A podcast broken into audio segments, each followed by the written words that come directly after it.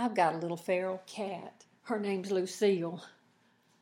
I found Lucille in an alleyway years ago in New Mexico when someone had killed the mother cat and left all these little kittens to die. And all was left was Lucille.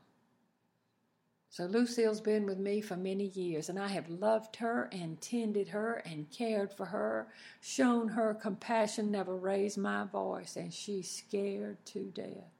She won't let me touch her or have anything to do with her. She'll come up to eat and then run away. That's my Lucille. But I love her anyway. Last week, I went outside just to be with the Lord. And for some reason, I sat down in the driveway and I was looking up at that starry sky and I got a glimpse of something out of the corner of my eye. It was Lucille. But this time she didn't run away from me. She came straight toward me. She came straight and got in my lap and loved me and purred and turned upside down and looked me directly in the eye. I laughed out loud till I almost cried. My little Lucille, my little feral cat, God had pulled the veil of fear back from her eyes so that she could experience love. Oh, if we could all pull back that fear, that curtain that keeps us from loving and receiving love.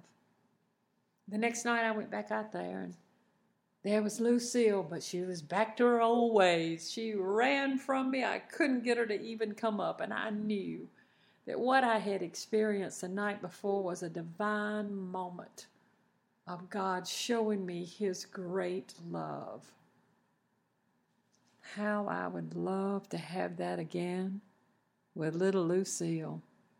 Lord, pull back the curtain, the veil of fear from our eyes so that we can all be everything you have created us to be. Don't let fear jeopardize us and the loving relationships that are available to us. And maybe if I could ask you, Lord, if you'd pull the veil back again just one more time for Lucille, just one more night under that starry sky.